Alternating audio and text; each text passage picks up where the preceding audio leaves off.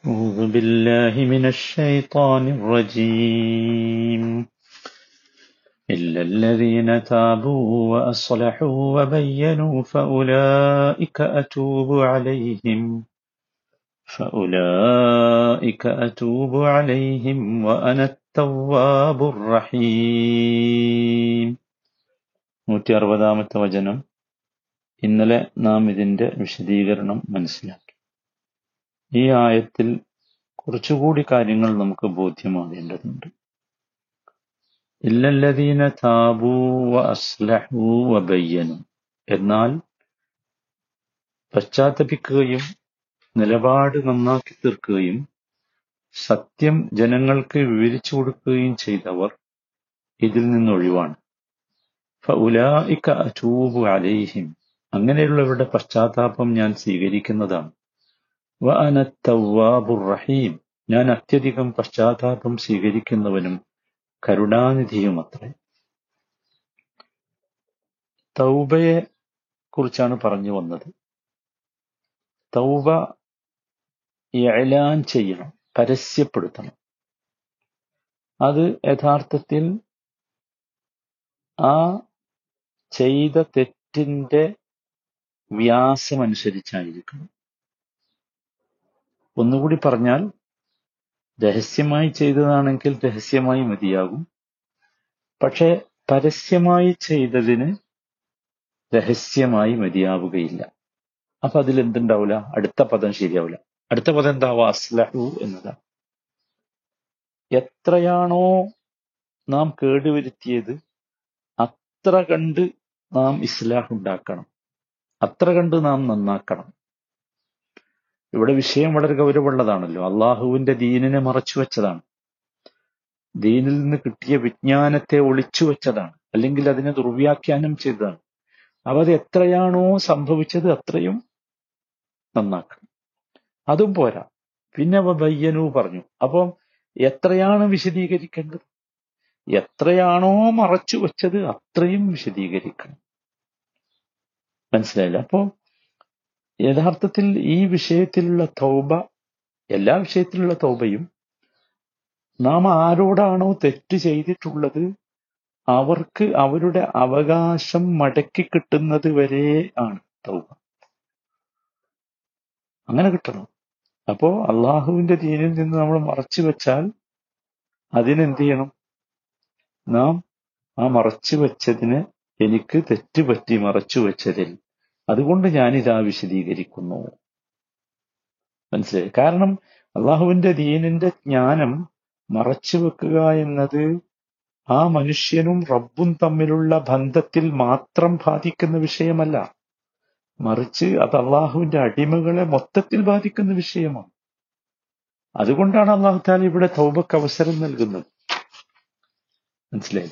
പിന്നെ നോക്കൂ തൗബ എന്നത് തന്നെ താബ എന്ന പദം തന്നെ യഥാർത്ഥത്തിൽ ഞാൻ പറഞ്ഞു അതിന്റെ ഭാഷാപരമായ വിവക്ഷമടക്കം എന്നതാണ്.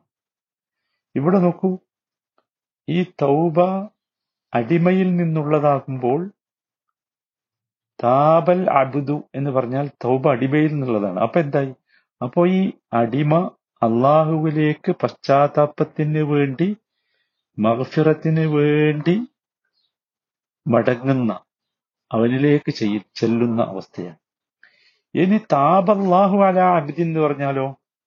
അള്ളാഹുമായി ബന്ധപ്പെട്ട് തൗബ പറഞ്ഞാലോ? അപ്പൊ അതിനർത്ഥം അള്ളാഹു തൗബ സ്വീകരിക്കുന്നു എന്ന്. നമുക്ക് രണ്ടിനും ഒരേ പദം. മനസ്സിലായില്ലേ? അള്ളാഹു സുബാന ശിക്ഷിക്കാൻ അറിയാം ശിക്ഷിക്കാൻ അള്ളാഹുവിന് കഴിവുണ്ട്. പക്ഷെ എന്നിട്ടും അള്ളാഹു ശിക്ഷിക്കാതെ മനുഷ്യന് അവസരം നൽകുകയാണ്. അത് മനുഷ്യനോടുള്ള സ്നേഹത്തിന്റെയും കാരുണ്യത്തിന്റെയും ഭാഗമാണ്. അതാണ് നേരത്തെ പറഞ്ഞ നമ്മൾ ഇന്നലെ വിശദീകരിച്ച ആ വചനമുണ്ടല്ലോ താപ അലൈഹിം യതൂബു അള്ളാഹു അവസരം നൽകുകയാണ്. അപ്പൊ സത്യത്തിൽ ഈ തൗബക്ക് മൂന്ന് ഗ്രേഡുകൾ നമുക്ക് കാണാൻ സാധിക്കും.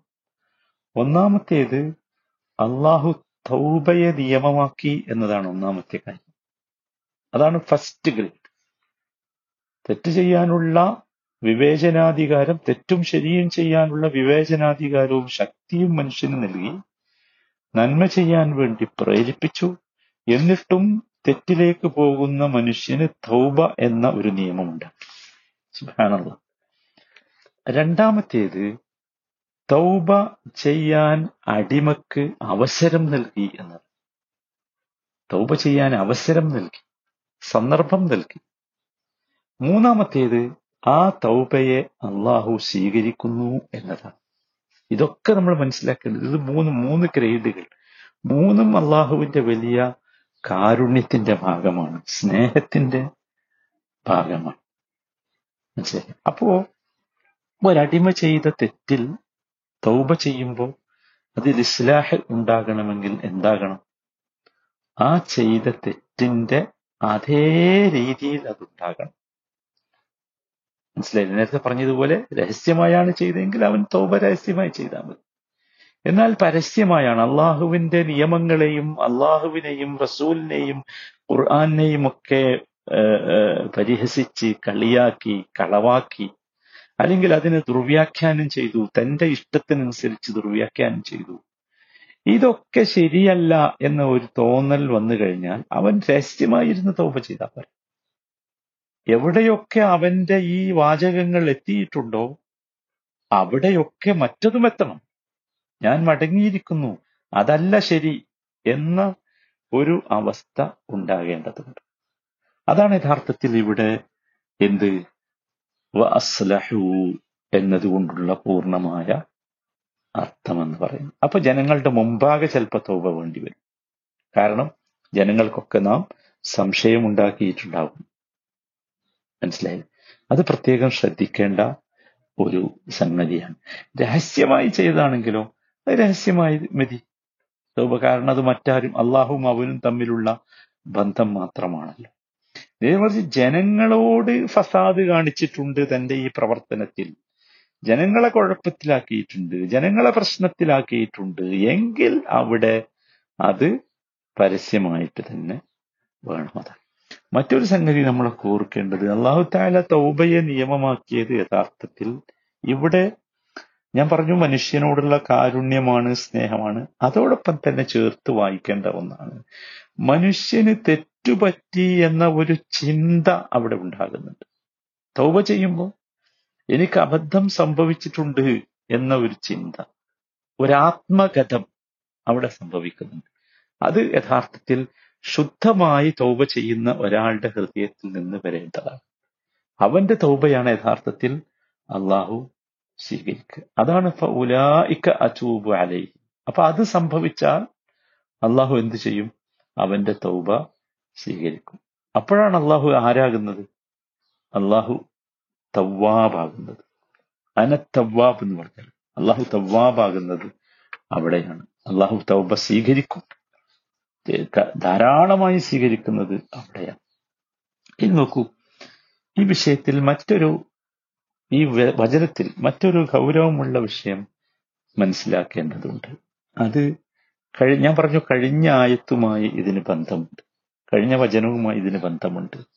ആ ബന്ധം കൂടി വെച്ച് ചില കാര്യങ്ങൾ കൂടി ഈ വചനത്തിൽ നിന്ന് നമ്മൾ ഓർത്തെടുക്കേണ്ടതുണ്ട്. അത് വളരെ ഗൗരവമുള്ളതാണ്. അള്ളാഹുവിന്റെ വചനങ്ങളുടെ ഭംഗി ആസ്വദിക്കണമെങ്കിൽ യഥാർത്ഥത്തിൽ അതുകൂടി നാം അറിയേണ്ടതുണ്ട്. പ്രത്യേകിച്ച് ആ കഴിഞ്ഞ വചനവും ഈ വചനവും തമ്മിലുള്ള പരസ്പര ബന്ധം അത് വല്ലാത്തതാണ് അള്ളാഹു താല മനസ്സിലാക്കാനുള്ള തൗഫീഖ് നമുക്കൊക്കെ നൽകുമാറാണ്